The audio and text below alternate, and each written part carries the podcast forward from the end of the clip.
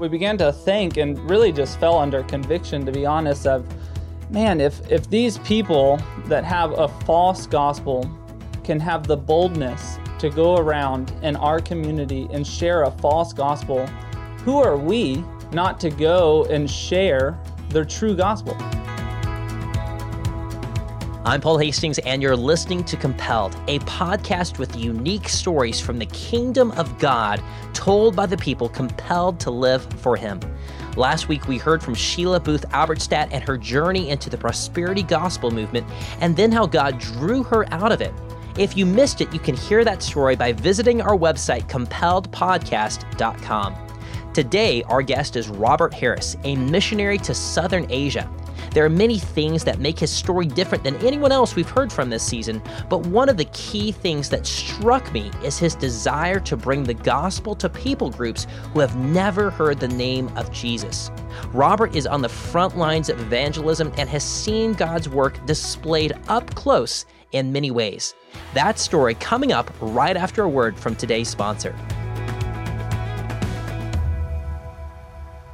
When I sat down with Robert earlier this year, I knew right away that this interview would stand out for many reasons, partly because of Robert's youthfulness. But just like Timothy in the Bible, Robert hasn't allowed his young age to be an excuse from pursuing his passion for God's kingdom and seeing the name of Christ spread throughout the nations. Quick side note, Robert Harris isn't his actual name. Due to the sensitive nature of his work and the opposition that's always present, we chose to use a pseudonym for this episode. Robert grew up in Austin, Texas, not going to church most of his life. He was familiar with Jesus, but had no relationship with Christ until his junior year of high school, which was a very dark time in his life. I was just starting to realize how sad life was, and just looking around the world and just seeing, like, man, there's really no reason for me to be here. And so I was suicidal at the time. I was a little bit depressed. And I just heard someone talk about Jesus, about the fact that he calls himself the Prince of Peace. And I didn't have peace in my heart. And so I really just one night in my room, I was thinking about it. I was like, man, Jesus, you know, if you really are this Prince of Peace, I need peace in my life. I need peace in my heart. And so if you'll come and give me your peace, then I'll give you my life. Yeah. And from that day forward, I've always had peace in my life. I've never had another suicidal thought. I've never had any, hints of depression or anything. I really believe that's the night that, God saved me. Wow. Well, early on, I got really captivated by this verse that we've called the Great Commission. The Great Commission, of course, is in Matthew chapter 28 and in the first chapter of Acts, when Jesus tells his disciples to go to the ends of the earth and make disciples of all nations. God was leading Robert to these verses early on, but first, Robert's heart still needed an adjustment. My freshman year of college, I kind of rebelled against God. I went and tried to, meet the next woman, and just alcohol, or even just like the small, subtle addictions that a lot of people don't even think about with, entertainment, and just everything that I could occupy my mind and my devotion besides God, I was trying to give towards that. Yeah. And so the way I would say, I went and, tasted everything the world had to offer, and it was really bitter. God broke me in that season. I started going to a local church here in Austin, and it was about 6 months after God re-broke me, I kind of rededicated my life to Christ, that God just for 1 month straight, he put in my mind a question of, if you really believe that I'm true, if you really believe I'm God, and you really believe that you're going to spend eternity with me, then how would you live your life? Yeah. And I tried to shake that question from my mind, but literally for a month straight, I had that same question come into my mind and heart every single day.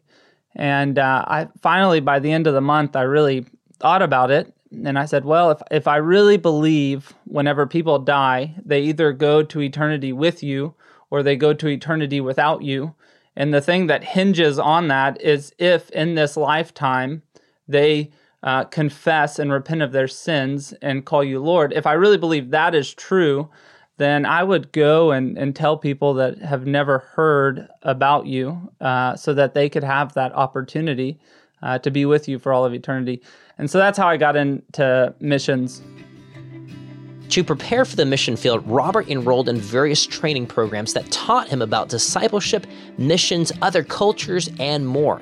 And it was through one of these programs that he met his wife, who had also been called to missions. But after a few years of preparing for the mission field, Robert and his wife realized something. Despite their training, they hadn't actually made any disciples in America, and they felt convicted that if they were planning on moving halfway across the world to make disciples overseas, then they wanted some real-life experience doing that here in the States. And providentially, God opened those doors right in their backyard. We were sitting there, one day, and we got a knock on the door, and it was some Mormon missionaries. We lived in a heavily Latino community, and so they would frequently come in there.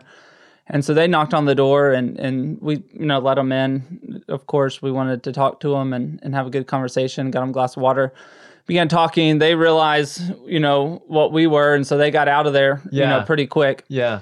And then, a few hours after that, we had some Jehovah's Witness knock on our door. Same thing. They realized who we were. They got out of there. Same day. Hilarious. And we began to think, and really just fell under conviction, to be honest, of, man, if these people that have a false gospel can have the boldness to go around in our community and share a false gospel, who are we with a real gospel not to go and share their true gospel? And so we just started following them around, and they would go to a door, and then we'd go after them. Oh, and wow. So we'd knock and just say, hey, we live here in the community, and we just care about you, and we want to pray for you. Is there anything in your life that we can just pray for? And so we just started doing that, and we started to see some of our neighbors come to faith. And so we had a Hispanic couple from Honduras that lived in our apartment complex, and we went and we knocked on their door. And we don't know much Spanish. My wife learned enough to say, hey, can we pray for you? And that's what we learned in Spanish. So we knocked on the door. They spoke Spanish. We said, hey, can we pray for you? And they said, yeah, absolutely. And so the husband of the family, we could understand enough to know he was in pain. Mm. And he said he's in pain. He's hurting. And so we said, okay, well, we're just going to pray for you. And so we just prayed in Jesus' name. And then we left, and we came back a few days later with one of our friends that spoke Spanish, and we just knocked on the door, and when they answered, it was an immediate wide open door. Yeah. And they saw us, and they said, hey, come in. And we said, okay. And so we went in, and they began to share with us that after we came by and prayed for them, that his pain that day just released. Oh, wow. And they said, we were so thankful for that. And so we just said, hey, can we just, share with you the gospel of Jesus Christ? And can we just share it with you in 3 minutes? And so we have this simple little drawing that we draw just to kind of communicate the gospel. He accepted Christ right there. Oh, wow. And then he called out his daughter and his son and his wife and said, hey, you got to come hear this. And so when he came out, we looked at him and we said, you share it with them. We drew it already. You explain it to your family. Just minutes later, just right away. And so they come out, and he takes the picture that we had just drew, and he explained and just reproduced it in a matter of minutes. He explained to his family about Jesus and how he came to make us right and how he came to die for our sins on the cross. And so we started to read the Bible in the home with him and his family. And the awesome thing is we read the Bible with them for multiple months in the home, because that's where they felt comfortable. And his wife was very opposed to Christianity. So she had a bad stint with Christianity. She didn't want to go to the church, but she was really open to read the Bible in her home. Yeah. And so we read the Bible, and after months of reading the Bible with them, God really softened her heart. She came to Christ. Wow. We were able to plug them into a local congregation that they, as far as we know, they're still a part of. And so we began to see things like that happen in our community, but then also just all around Austin, we had some other friends that were going after and trying to see the same things. And we were learning, and we were seeing people come to Christ. We were seeing people get baptized. Unfortunately, we were seeing people fall back, and we were mourning that. And we were just learning this how the kingdom grows practically. Wow, praise God. Robert and his wife were excited to see God bringing people into his kingdom before their very eyes, and their excitement was about to turn into awe.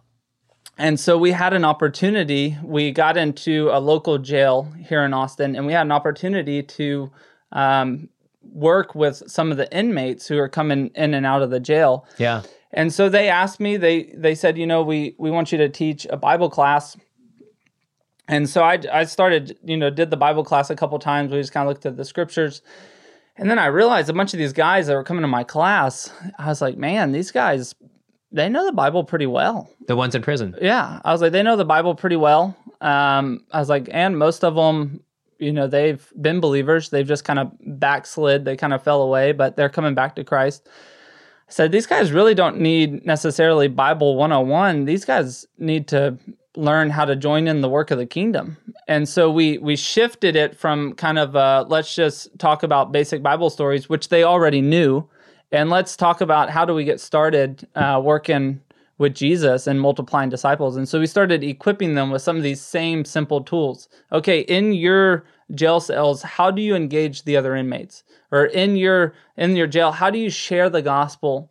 And in your jail cell, how do you disciple the new believers so that they can make more disciples? We trained a guy named Donnie, and he was just really, really passionate about Jesus. And we trained him, and then he went back in the cell, and he just had a knack for engaging with people. He just really knew how to talk to people. And so he led another guy to faith. I can't remember his name. And then Donnie came back to us, and he said, hey, I led this guy to faith. He said, what do I do? Like, I bring them to your class, or do you want to go meet with them on a private visit? And I said, no, Donnie. I said, you're a disciple of Jesus. Whatever we taught you, you teach it to him. You pass it on. There's no need to bring him back to us. You're fully empowered to disciple this man. And that really gave him a lot of life. Yeah. And so he said, wow, I'm not just supposed to go and recruit people for your class. He said, I actually can go and make a disciple. Yeah. And so he went back and he started discipling this guy, and he taught him how to share the gospel, how to engage with the inmates. And then that guy led another guy to faith. Wow. And so then he came back to Donnie, and he's like, hey, Donnie, I led this guy to faith. I want you to come start meet with him. And Donnie said, no. He said, you're a disciple of Jesus. You disciple them. Yeah. Just do the same things I'm doing with you. So what they started doing was Donnie would meet with his disciple. We'll just call him a Timothy. He would meet with his Timothy on a Monday. And then on Tuesday, his Timothy would go meet with the other guy. So they were doing just-in-time training. Yeah. That whatever Donnie did on Monday, he would just go reproduce that the next day with his disciple. And so what we saw God do over a span of, I think, just a few weeks, we saw third-generation disciples in a span of just 3 weeks. And a lot of amazing things happened. I think in a span of 4 weeks, they saw over 50 people come to Christ in the jail. Wow. Just in their pod, and then it spread to 3 or 4 different pods. Oh, wow. That's amazing just to see, like, you know, that's God's hand at work, working through people. Amen. If you like to stay up to date with current events, then you'll especially appreciate another podcast I enjoy called The World and Everything in It. It's a daily news program about 30 minutes long, delivered every weekday morning by Christian journalists from around the world. And they aren't just rehashing the current headlines. They're actually doing investigative, boots-on-the-ground journalism while providing biblical cultural analysis. I started listening to their show about 5 years ago when we first launched Compelled. And since then, they've become one of my go-to sources for understanding current events from a biblical perspective. But they pull no punches. In fact, they tell the facts just as they are, even when it requires sharing uncomfortable truths. Maybe that's why they're one of the Apple Podcast's top 100 news programs.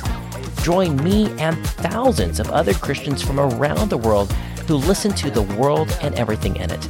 Just search for The World and Everything in It in your podcast app or visit wng.org.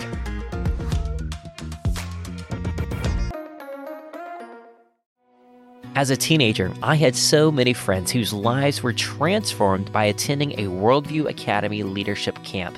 For many of them, it was the highlight of their summer because it was such a spiritually engaging experience. And today, Worldview Academy's mission continues. If you have a student between 13 to 18 and you care about equipping them with biblical truth so that they're prepared to stand firm and engage with the culture, then Worldview Academy is what you're looking for. Worldview Academy's week-long summer intensives cover topics in apologetics, servant leadership, and evangelism, all while building deep friendships with like-minded students. Your student will engage with 25 hours of interactive teaching, addressing questions like, how do I know that the Bible is true? Does God really exist? Who defines what is right or wrong? And what difference does that make in my life? Since 1996, over 42,000 students have called this one of the best weeks of their life. And with 18 summer intensives all across the country, there's certain to be one near you. Learn more and get 10% off your student's camp registration as a Compelled listener by using the promo code COMPELLED at worldview.org.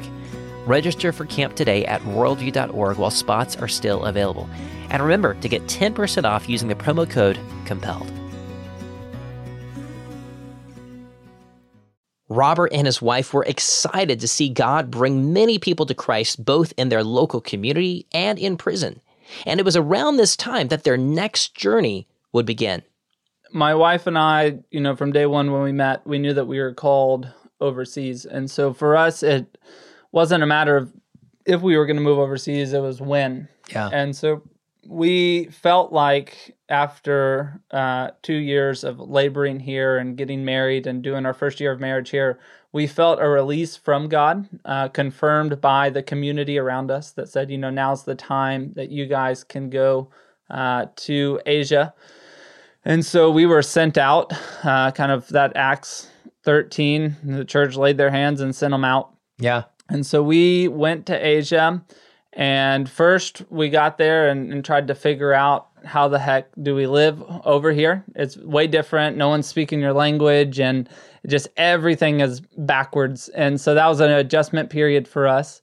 And so we adjusted. We got some survival language. And then we just started to do the same thing that we were doing here in America. But we began to notice that we're really not the best people to be engaging them, because everybody we asked, do you want to accept Jesus? 100% raised their hand. Yeah, we want to accept Jesus. And what it is it's a respect for us as a foreigner. And so we weren't really getting a very honest response, which makes it a lot harder to, who to filter to spend your time with and disciple. Sure. One example is a lot of pastors would tell me, man, you guys from the West, y'all come over and have missions trips, and we love it. They love having us. So don't get me wrong. They love having foreigners come over and go out and share the gospel with them and do, medical projects. They love that. They eat it up. They love it. He said, but a lot of the times you guys will come and you guys will go out and share the gospel, and everybody will raise their hand, and you guys think that you led 100 people to faith. And then when y'all leave and we follow up, we find 3 or 4 that really put their faith in Christ. They just fall back into whatever religion that they were already worshiping. But what we learned is whenever nationals went, they got a real honest response. They would be beaten or chased out or whatever. And so they knew exactly who to spend their time with and who not to. Yeah. And so we realized that it was more effective for us to equip leaders. We also believe that we're not the answer for any place, for any country, but we believe that the answer is the insider, and that God has prepared the men and women that are going to lead each country. And so we just wanted to try to find some of those people that God was calling and to come alongside them and to really serve them and to really encourage them. And so we tried to discover, we would meet with pastors and just say, hey, tell us, what's the vision God's given you? Yeah. So we meet with some pastors, and they would say, man, the vision God has given me is to plant 3 churches. And we come alongside them and say, hey, can we help you do that? Can we just come alongside you and help train you and equip you how you can plant 3 new churches. Yeah. And then we meet with some guys and they say, we want to plant 50. Well, can we come alongside you? And so really our job is to help national believers fulfill the vision that God has given them. Yeah. Wow. You're in a country that is, you know, we're not going to explicitly identify right now, but even you as an American, there is a certain element of where you cannot freely do what you're doing, right? Like, explain, what is that like? Help us as Americans kind of understand the situation. They investigate, they look into you, they try to figure out who you are, and if they find something, they just deny you access to the country. And so you're not able to get in and to meet with pastors and to train and to work with them. And so we take precautions against that, because as long as God allows us, we want to be able to get into these countries and to come alongside national believers and equip them. And I think for a lot of these countries, and it's happened in some of them, but there is a day coming whenever the Westerner will not be allowed in to do any of this, and they can track you well enough to deny you this. And so why we have this time that we can, we want to get in and equip as many national leaders as we can, so that really they can carry this thing on and carry it to completion. For the time being, Robert and his wife are making the most of every opportunity that they have while they're still allowed to be in Southern Asia. Because they work extensively with the pastors from many house churches, Robert has had a lot of exposure to the resistance against Christianity. But he's also seen the resilience of those that are persecuted and their devotion to their Savior. There's one pastor that I work with, and I went out to his home. He lives out in a little village, and he runs a school. And he began to just tell me this story. He said, you know, this is my house right here, and 5 years ago it was burned down by the different religious radicals in our area. They burned it down because we were having a house church in it. Oh, wow. And so we just, you know, suffered the loss, and we just quietly rebuilt it.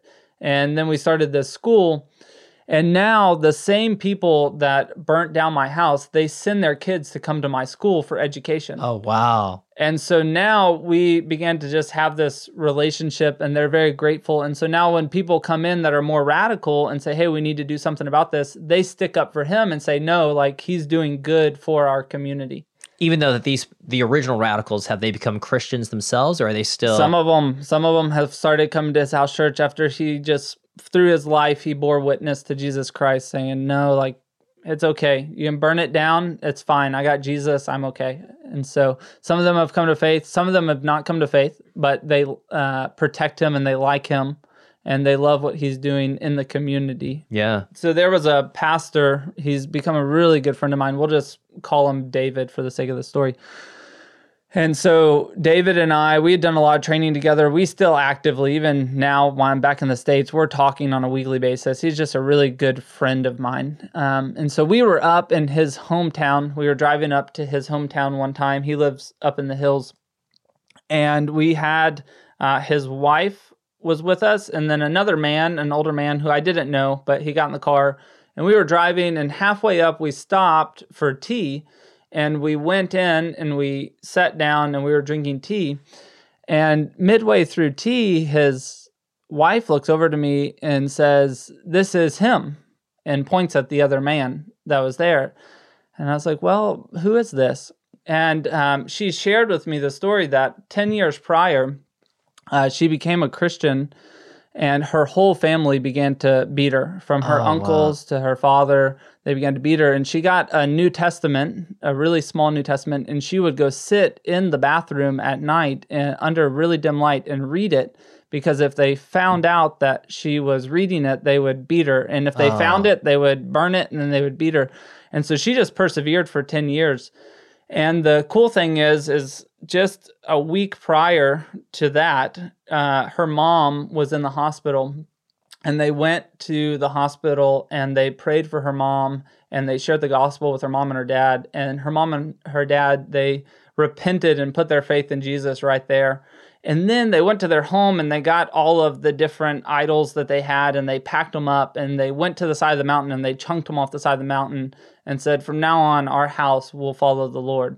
And then I got to see the actual baptism of her mom and father. Oh, wow. And so we're sitting there and she's like, yeah, this is my uncle. This is the one that used to beat me whenever I became a Christian. And she leans over to me and she says, this is the last one left.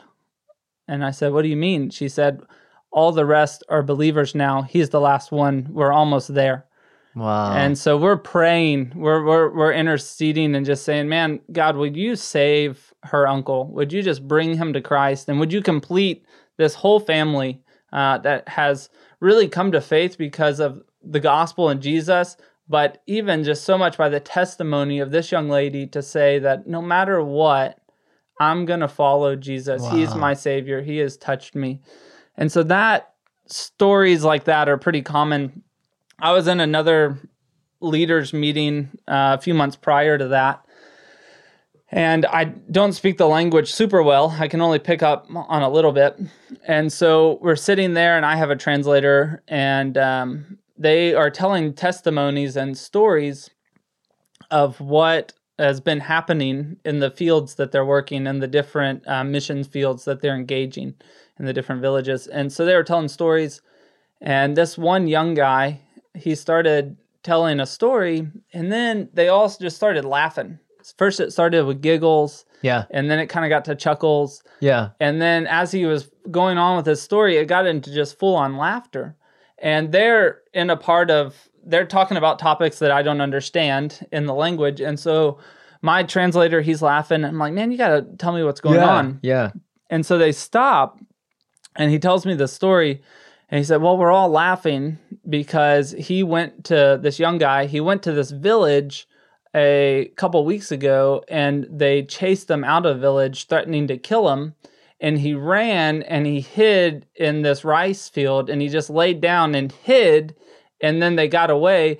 And we're all laughing because God has called him to go back to that village this week, and we don't know what's going to happen with him. Wow. And I was like, man, you guys just, the embrace of suffering for Christ, wow, is just something I had never experienced in my life. And I, honestly, I'm learning from them what it means to really acknowledge Christ before men, even whenever it's not going to go well for you.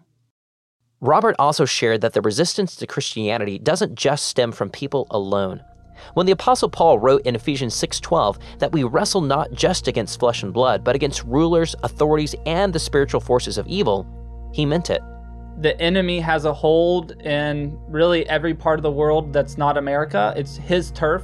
And when you step onto his turf, it becomes very clear. He makes himself known a lot more abruptly than he does maybe like in an American context.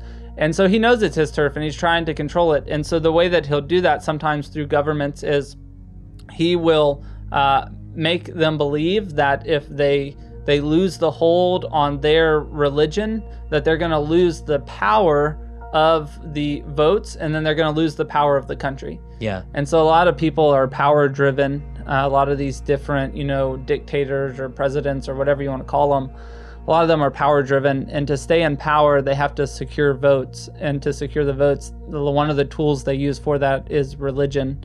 And so that is a big case of it, that they don't want religion changing because then they're going to lose their power. We've spoken about, you've seen the spiritual realm at work, right? Have you seen demonic activity at work?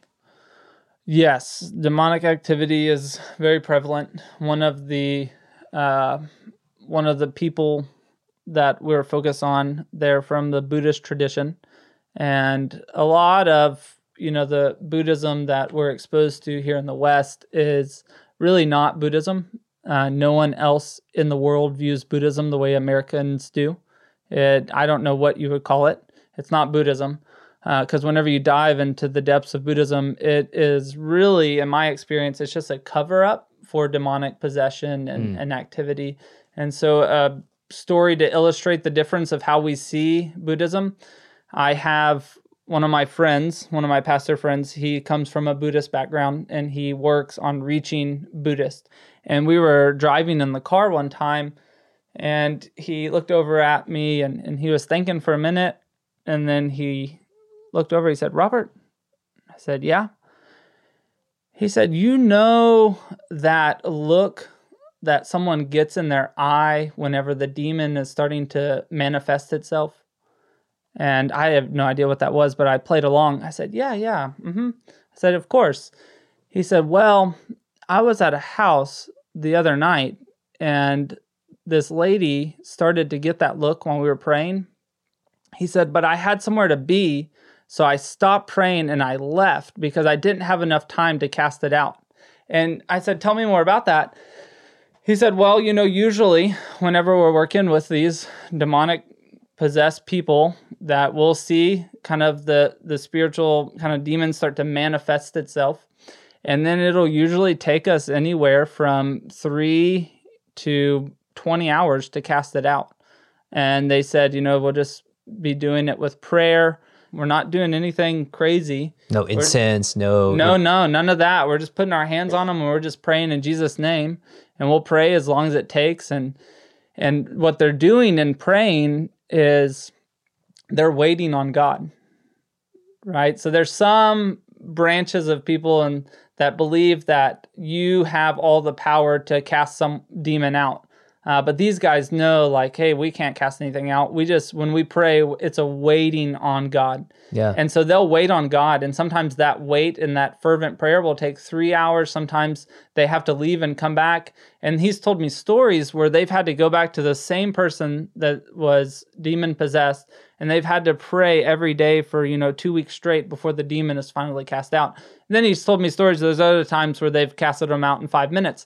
And the moral of the story is that there is demonic spirits at work, and God is the one who casts them out. Yeah. And so we wait on God, and we wait for him to do that. Yeah. And so a lot of my pastor friends, that's just a part of life for them. They have so much experience in it. And honestly, I'm learning from them about it because that's not the tradition that I was brought up in, and that really isn't a lot of what I saw in America. I saw glimpses of it in America, but not a lot. And so we're learning from them what that looks like, and we always just go back to the Word with them. So we hear a story, and we're like, okay, let's just dive back into the Word, and let's make sure, like, this is really, you know, biblical. We're supposed to test the spirits. Yeah. Let's make sure we're testing them. And so we'll just dive back into the Word of God and make sure that okay, we're not seeing anything that's not lining up with the Word of God, but in a lot of cases, we're seeing things that we see in the Word of God. And so it's like, okay, this is kind of confirmation. Like, this is how it was happening then. And he's the same, you know, Jesus yesterday, today, and forever. And so we're seeing really consistent things. And so we're just learning from them. We're pressing in. We're trying to take a humble posture and just really let them teach us a lot more about that. Yeah. For you, I mean, the very first time you even, you know, heard this, right? And you've mentioned, like, you know, the tradition that you came up with here in the U.S. This is not your norm at all, right? This is at least for me, you know, growing up, I kind of, you know, sort of like, oh yeah, right, you know, like, and that's just being honest, right? You know, because I think there, unfortunately, you know, there have been charlatans and imposters, right? Wolves within the church that sensationalize and, you know, totally fabricate some of these things, right? Right. Although we know from the scriptures, like, no, this literally does happen. It happened then. And from your testimony, I mean, it happens today as well, right? Yeah. I have not met a missionary working in Asia who doesn't believe that healings still happen today. Yeah. I have met a lot who have given me their testimony that when they came to the field, they didn't believe in it, but that the field forced them to change their view on that particular point. Yeah. And so it's, you know, for me, it's not really something worth arguing about because it's just a fact over there. And over there, we don't question it. These miraculous acts by God have strengthened Robert's faith and those nearby.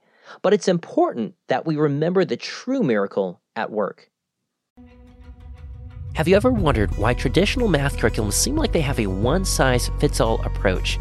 Well, that's because they do.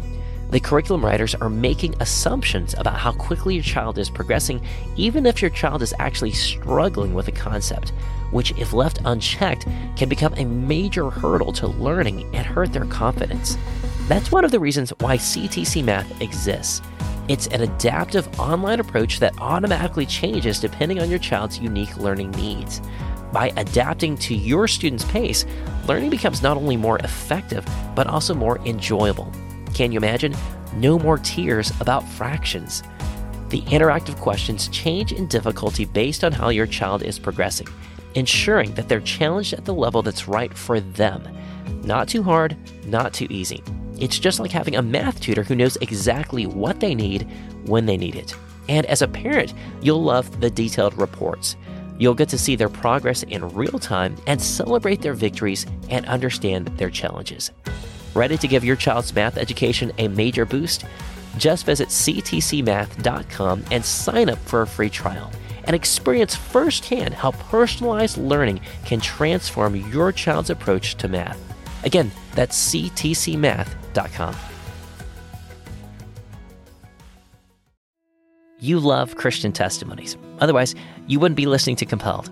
But imagine if you could enjoy Compelled stories from Christians throughout the ages, including those who've already passed away.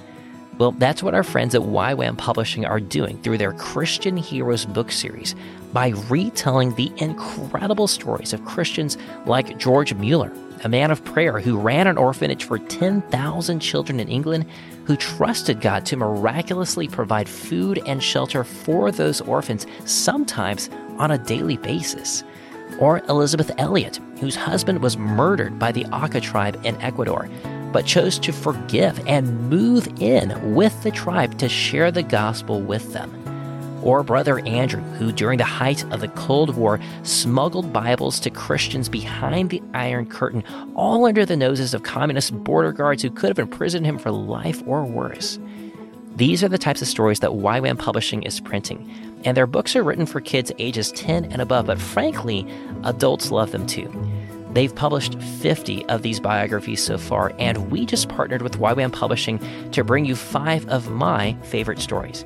These are the Christians that have inspired my faith and millions of others for decades, which include the 3 testimonies I just mentioned, as well as Corey Ten Boom and Amy Carmichael. We're calling it the Compelled Christian Heroes Bundle, and I actually worked with YWAM to select these 5 specific stories, and they agreed to drop the price in half just for Compelled listeners. So it's $30 and includes free U.S. shipping. To buy this bundle for yourself or to give to a friend, visit compelledpodcast.com/YWAM. That's the letters YWAM. compelledpodcast.com/YWAM. And trust me, if you love listening to stories on Compelled, you're going to love reading these stories too. 2 out of 3 people that come to faith in Asia, from my experience, is usually from a healing or a demon that got cast out. Wow. It's not enough that someone is just healed or that a demon is casted out. There has to be a right response to the gospel, right? So there's whole ministries overseas that they're just focused on the healing and the casting out of demons, and they're just focusing on sometimes manufacturing that stuff, but it has no true gospel. Yeah. And so the way that we kind of pair those two is that there's multiple times in the book of Acts that we see both gospel and healing together. Yeah. And there's times where we see gospel without healing. And so we tell our guys, hey, pray, but then also share the gospel no matter what. Yeah. And so we just tell them, hey, the greatest miracle is that God would save a sinner. Yeah, that's bound for hell, and that he would make them clean. That's the greatest miracle. So pursue that miracle, and then pray that God would heal people. And a lot of the time, the healing is, we see this in Hebrews, but the healing just confirms the message. Yeah. And so that's what a lot of, God, we just kind of see in Asia that people are sharing the gospel, true gospel, and then God is confirming the message for the people that are hearing, and they're devoting their life to Christ. I think the reason that people in America don't see the spiritual darkness or don't see Satan's activity as much is because they don't believe that it's real. And so if Satan already has you believing that there's no such thing as demon possession or any of this, why would he ever show his face? Like, that's a victory for him, right? That people don't believe. Well, the difference when we got to Asia is everybody believes in spiritual realm. Yeah. Everybody believes in spirits. And so it's just like Satan is much more in your face overseas because nobody questions it. Yeah. They're like, oh yeah, of course. Like everybody's got different spirits. And in many countries, people that get tattoos, the tattoos represent how many demons you had or how many demons you got cast out of you. Some of it is, you know, just a tradition, but then some of it, there's some stories that go with it. And so it's just an idea that it's much more in your face than in America, where we've kind of been lulled to sleep by it.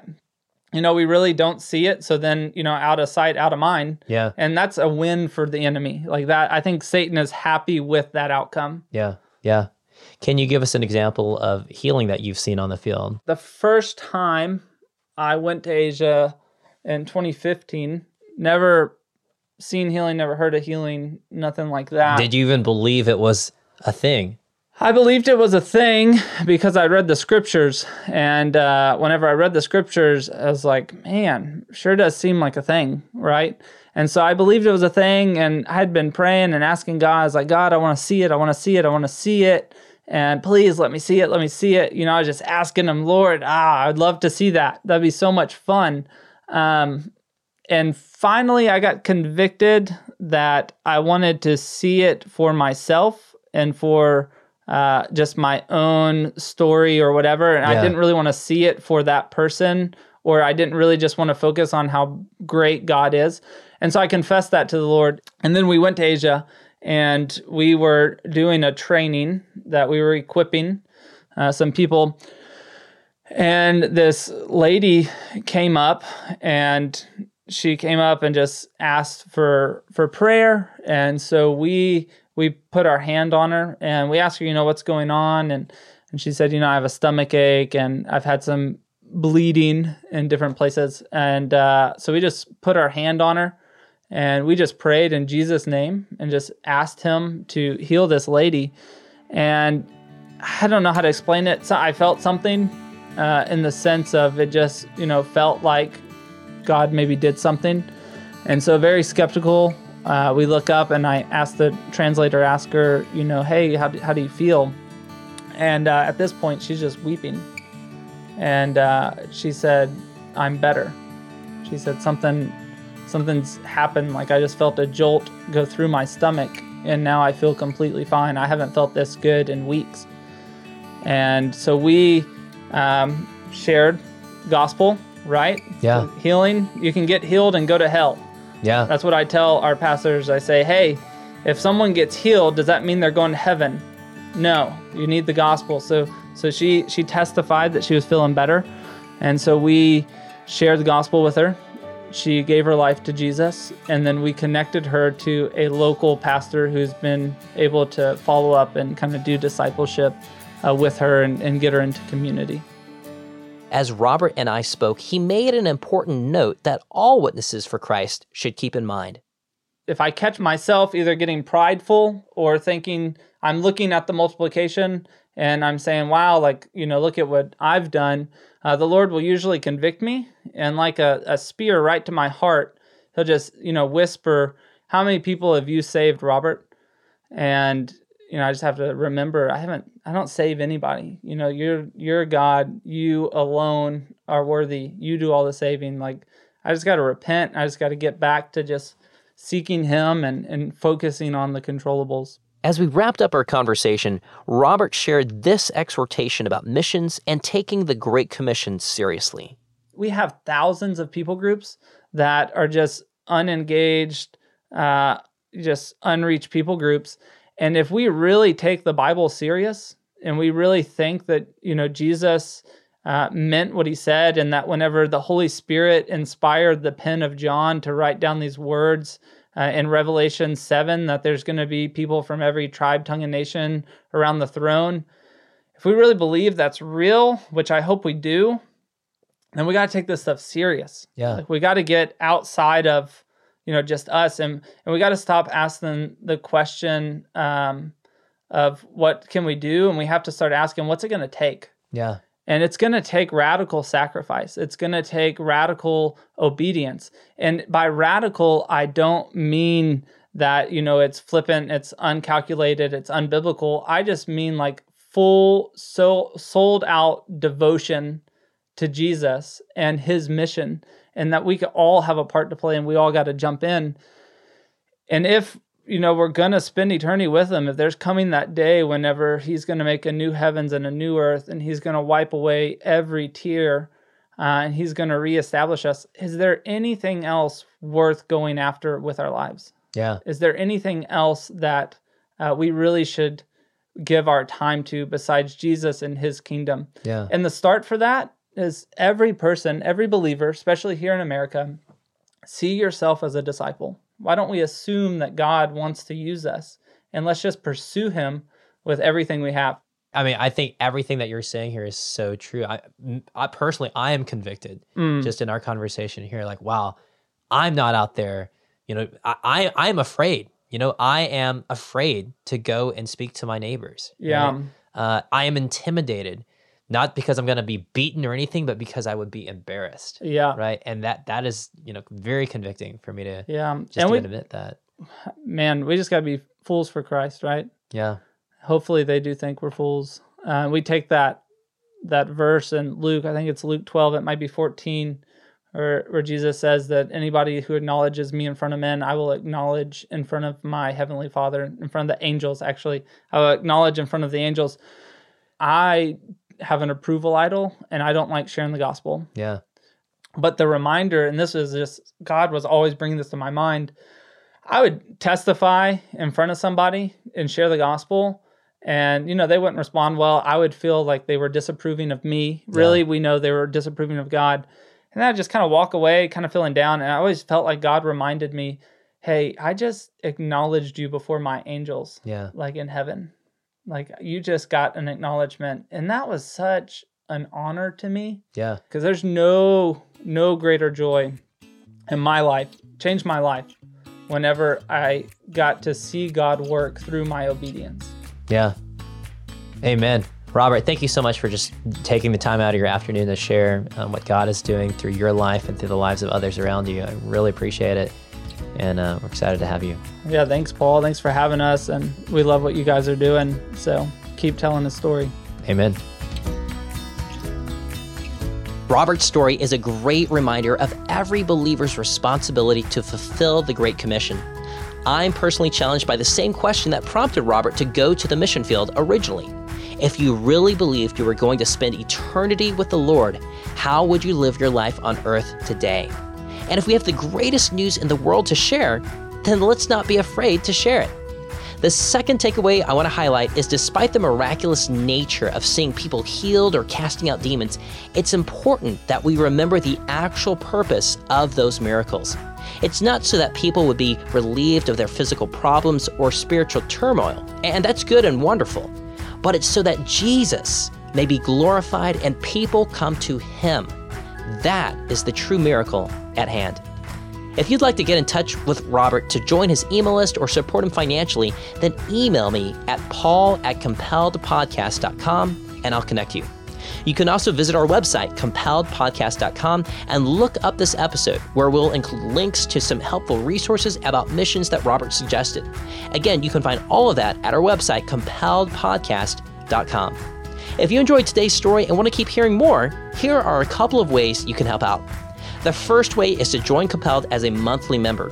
We have different membership levels starting at $10 a month, and as a monthly member of Compelled, you'll receive access to different perks, including the behind-the-scenes recordings from our interviews.